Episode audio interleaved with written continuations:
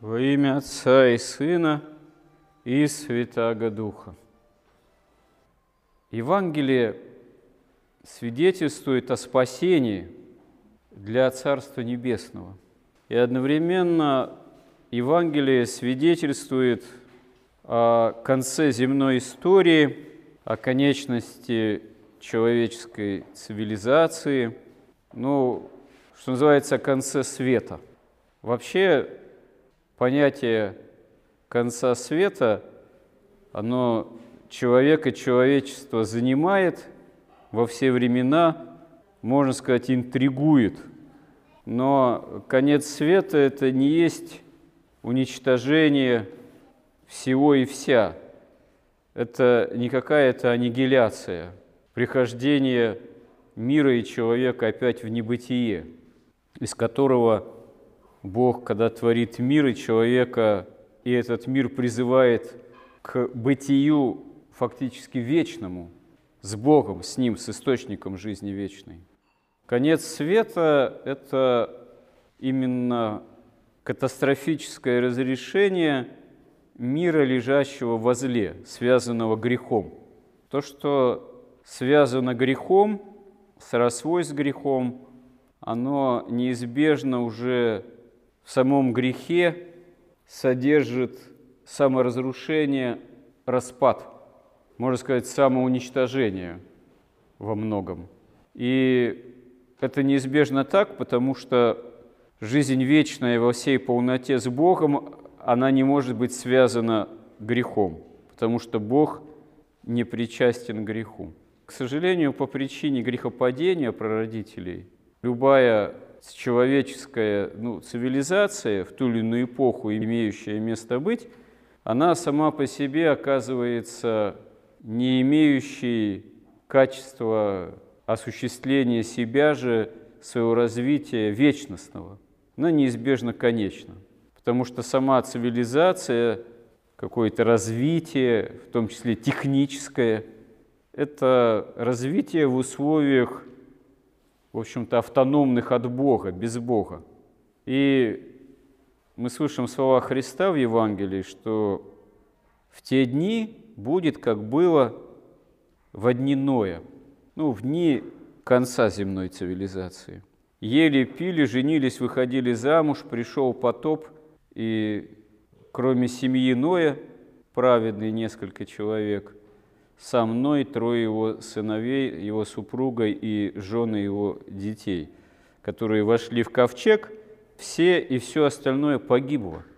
Фактически, как говорят толкователи святые, Господь стер цивилизацию Каина, потому что она настолько была уже исполнена греха, извращенного образа жизни, что кроме греха все связавшего и поработившего уже в этой цивилизации никакой ценности не было. Характерно, что действительно от цивилизации Каина не осталось никакой памяти в истории, кроме достаточно краткого библейского повествования книги «Бытия». У некоторых народов сохранились упоминания о потопе всемирном в древних текстах мифов, как это говорится, но никакого описания цивилизации Каина, ее жизнедеятельности, в принципе, вообще нет. Возможно, что на Земле кое-где остались какие-то артефакты, исполинские некоторые сооружения, которые несут на себе следы таких технологий, которых даже и сейчас еще, скорее всего, нет.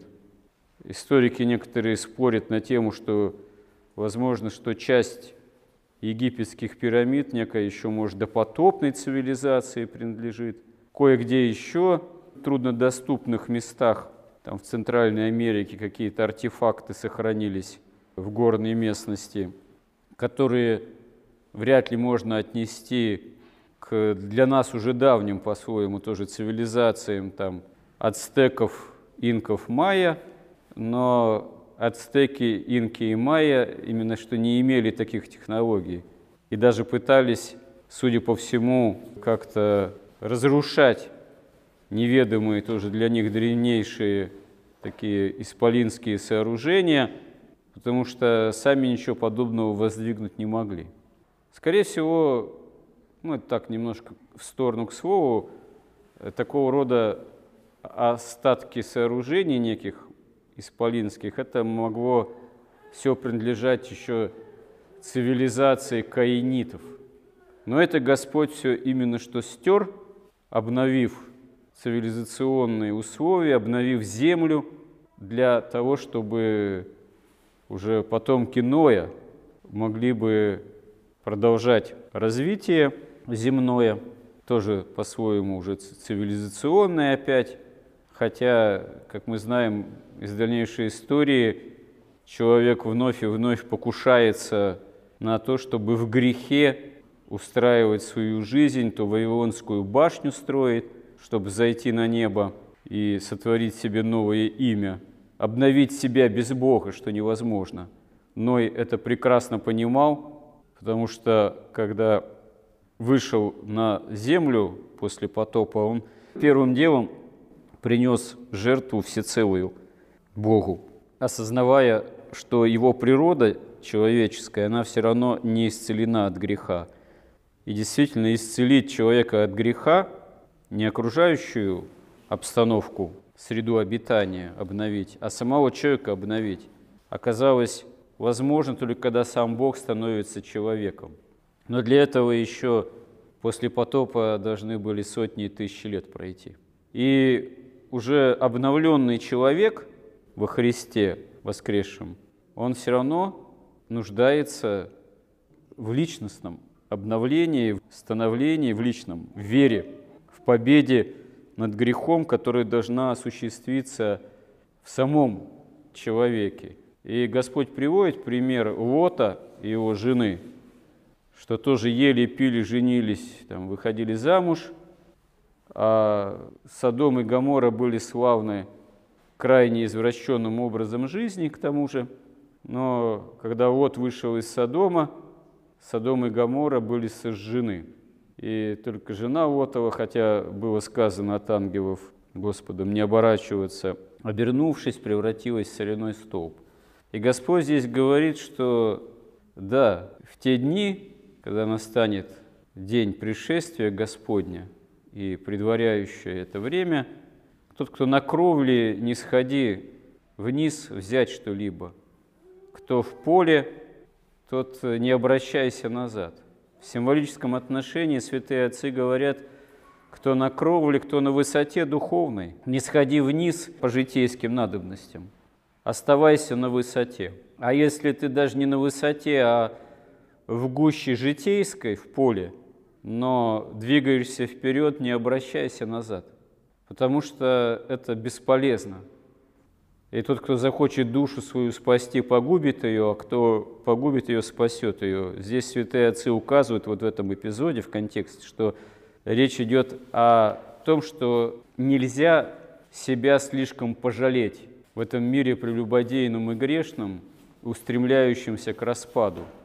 Желание сохранить себя именно в качестве, связанном с грехом, ведет к погибели, как это привело цивилизацию Каина. И не только цивилизацию Каина. А погубление связавшего тебя греха Христа ради, оно спасительно. И далее Господь говорит о таком разделении, когда, да, двое на одре, один берется, другой оставляется. Или в поле, один берется, а кто-то другой, другая оставляется. И здесь толкователи тоже указывают, что прежде всего подразумевается, что кто богат, кто-то берется в жизнь вечную, в Царство Небесное, кто-то оставляется, кто-то беден в поле пашет, кто-то берется, кто-то оставляется. Разделение не по признаку там, богатства, покоя или труда до изнеможения, а по-другому – признаку, по состоянию души, по состоянию сердца.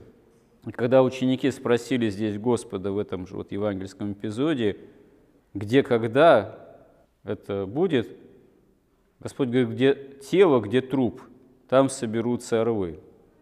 И это такие таинственные, таинственные, можно сказать, слова, указания, что на самом деле этот мир, он действительно является потенциально мертвым телом. Но при его мертвости собираются орлы, ученики Христа.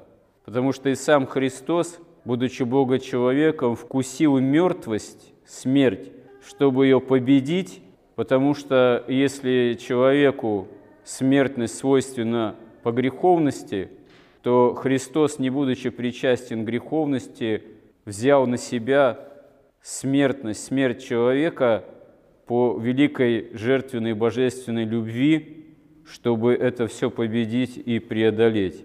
Все-все. И конечность земной истории, то, что будет новая земля и новое небо, и смертность человеческой природы, и любое страдание тоже взял на себя.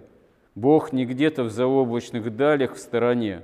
Он все разделил с нами по доброй воле, поэтому Он знает на себе, по себе, по своему богочеловечеству, что такое любая человеческая скорбь, что такое человеческая немощь. Мы, люди, как правило, чрезвычайно немощные, хотя раз мы здесь собрались, у нас, в нас есть вера. И Господь знает наши немощи и наши скорби, Он знает это не абстрактно, не со стороны. Он знает это изнутри всецело.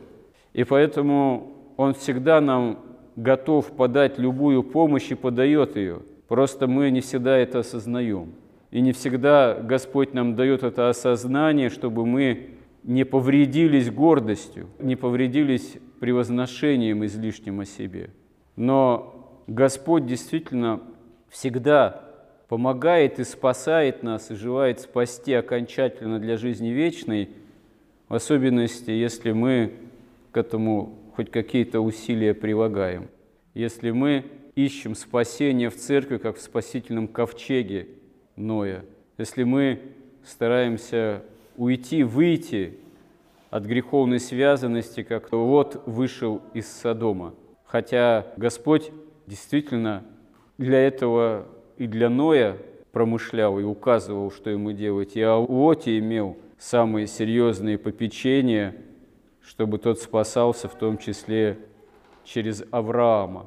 Так и мы имеем, можно сказать, очень многообразную возможность спасения в Церкви Христовой.